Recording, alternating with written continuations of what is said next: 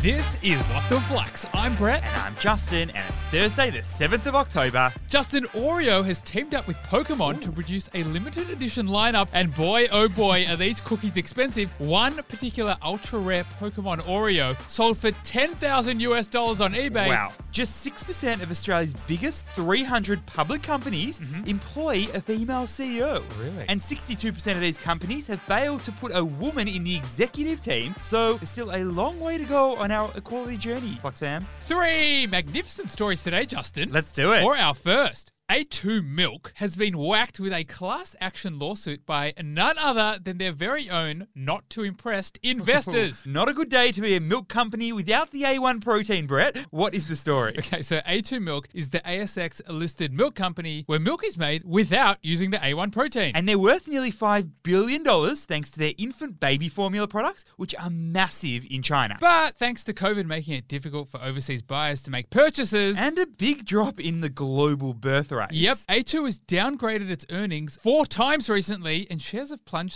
62%. But Brett, this is where things get a little bit dicey. Back in August 2020, A2 gave the full year 2021 company forecast to shareholders. and uh, what did these babies say? Strong sales growth for the next 12 months. But then if you fast forward to September 2020, and the company wasn't exactly so chirpy. Nah, they downgraded their earnings in September, and, Hmm. And then they downgraded again in December. again in Feb, and again in May. And now they're facing a class action lawsuit led by law firm Slater and Gordon. So what's the key learning here? Company guidance is an informal report that a public company gives to its shareholders. Yeah, it shows how much a company expects to earn in the upcoming period. And Brett, it's basically the company's best guess at its upcoming earnings, and it's based on things like sales pipelines, Or maybe market conditions. as well as any upcoming spending. And here's the thing investors base their investments on this company guidance. And of course, it can potentially trigger movements in share prices. But in A2's case, Slater and Gordon reckon that the continuous downgrades were more of an ongoing issue rather than just tough times. And these lawyers reckon A2 wasn't completely honest about how much they knew back in August 2020 and reckon they have a case. Hmm.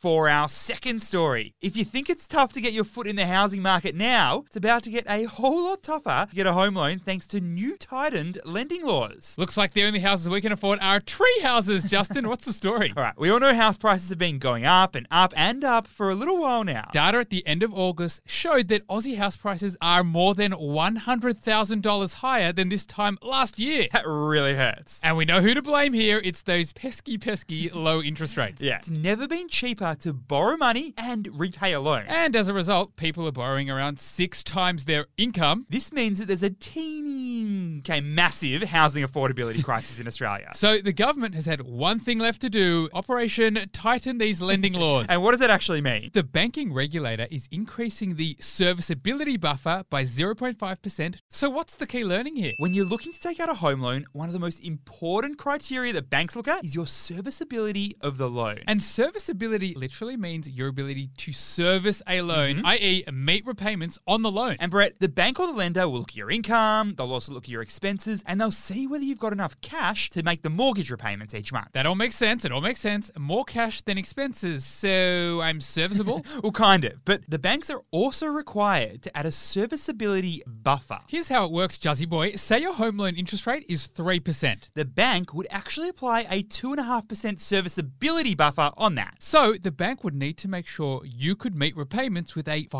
5.5% interest rate. Makes sense. 3% interest rate and 2.5% serviceability buffer, 5.5%. And now, Brett, that's been increased by another 0.5%. And as the serviceability buffer goes up, your ability to borrow money goes down. So it potentially puts a stop to house price rises as more Aussies get pushed out of the market. For our third and final story, PepsiCo, the owner of Pepsi and Pepsi Max, Gatorade, and the list goes on, has been raising its drink prices. And Pepsi says more price hikes could be on the way. Pepsi, bring home the fizzy and salty goods, Brett. Tell me more. All right, so Pepsi's long been the less cool younger brother of Coke. Regardless, Pepsi's still got a huge market share of the carbonated soft drinks market. We're talking nearly 26%. And it's now worth a whopping 208 billion Wow. US dollars. now, Pepsi's earnings and their revenue, they actually smashed analysts' expectations. Even though there were supply chain issues and their price hikes, its revenue climbed 9%, largely thanks to an increase in product prices. So, what is the key learning here? Generally, when a company increases increases its prices, it causes customers to buy less of that product. So, brands try many different ways to hide the price increase. Remember when Cadbury cut down the size of its chocolate box by almost a fifth,